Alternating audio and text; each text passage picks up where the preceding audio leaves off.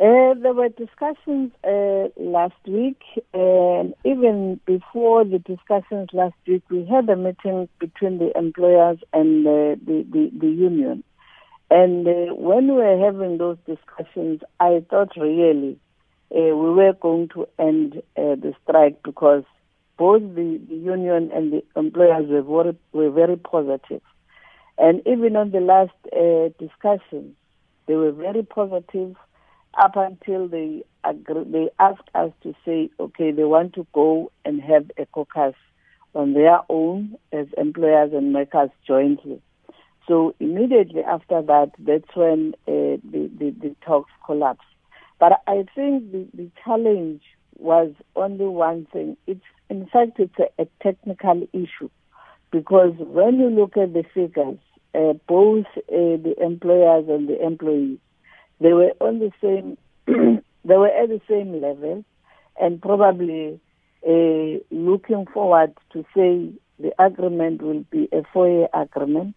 Now, the only challenge was that the companies were saying they will pay that amount of money as long as it's a cash guaranteed.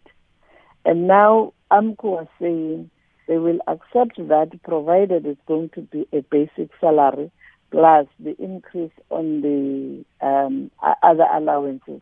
So the companies were saying if it's a cash guarantee, they will consider paying uh, the allowances as well.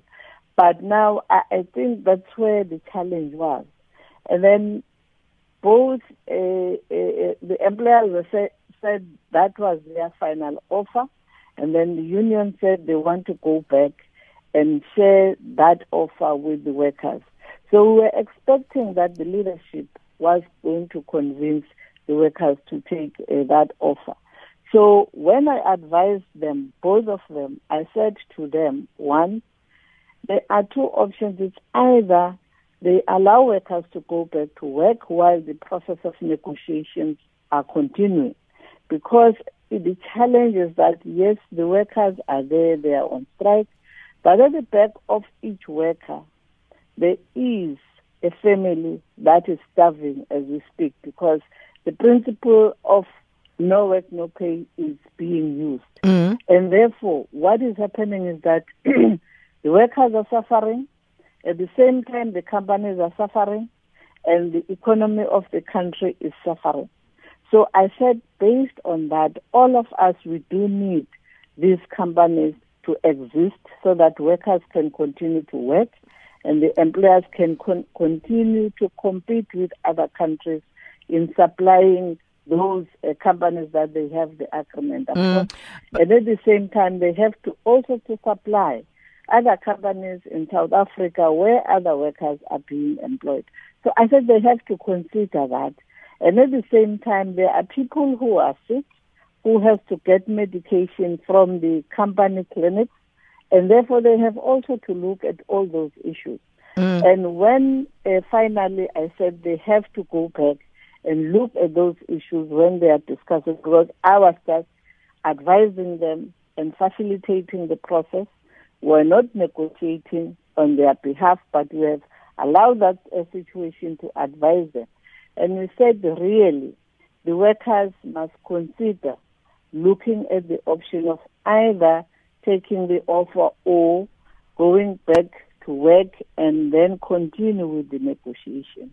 But, Minister, that creates the impression uh, that one, you seem to be siding with the employers, and uh, secondly, that you seem to be concerned about the economy, uh, the economy, as opposed to being concerned about workers and their conditions and their plight.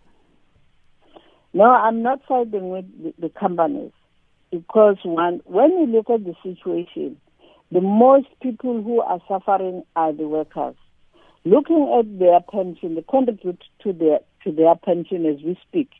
They have not contributed for three months, and then those who are going to take um, uh, the, their pension package because of the age, then they are going to suffer because one, if they are not contributing, and also if the, the companies are not contributing, that will directly affect their pension.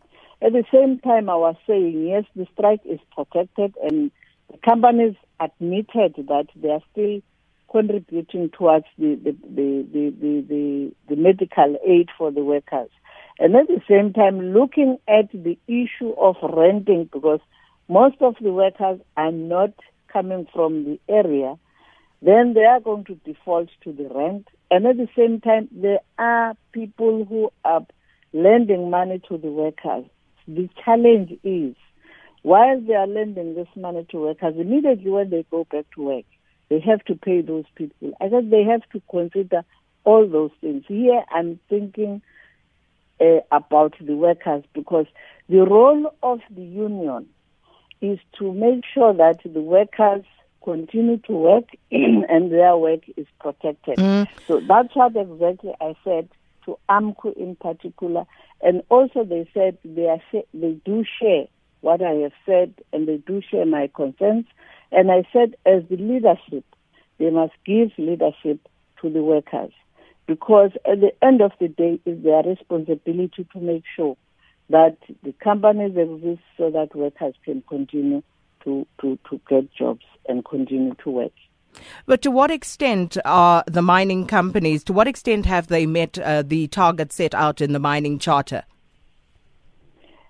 Yes, I, I have said those issues, the, the, what, what they need to do, because right now they are focusing on the wage increase. I said the issue of the living conditions and other working conditions, they have to further continue uh, negotiating that, but that should not hinder the issue of the wage increase right now. And the unions have agreed. They said they have set aside that so that at the end of the day, immediately after they have reached the agreement on wage increase, that's when the, the, the other the committees will start to discuss those issues that relates to the mining charter. And also they will rope in the, the Mineral Resources Department because they are the ones that are administering uh, the, the, the, mining charter.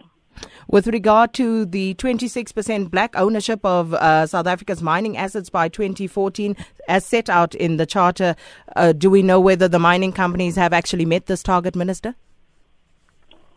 Uh, for now, I, I, don't think that they have met that target. That is why even the, the Minister for Mineral Resources has said in a joint meeting, uh, he, she, invited me uh, in a joint meeting with, with, with the unions uh, early no, no, last year.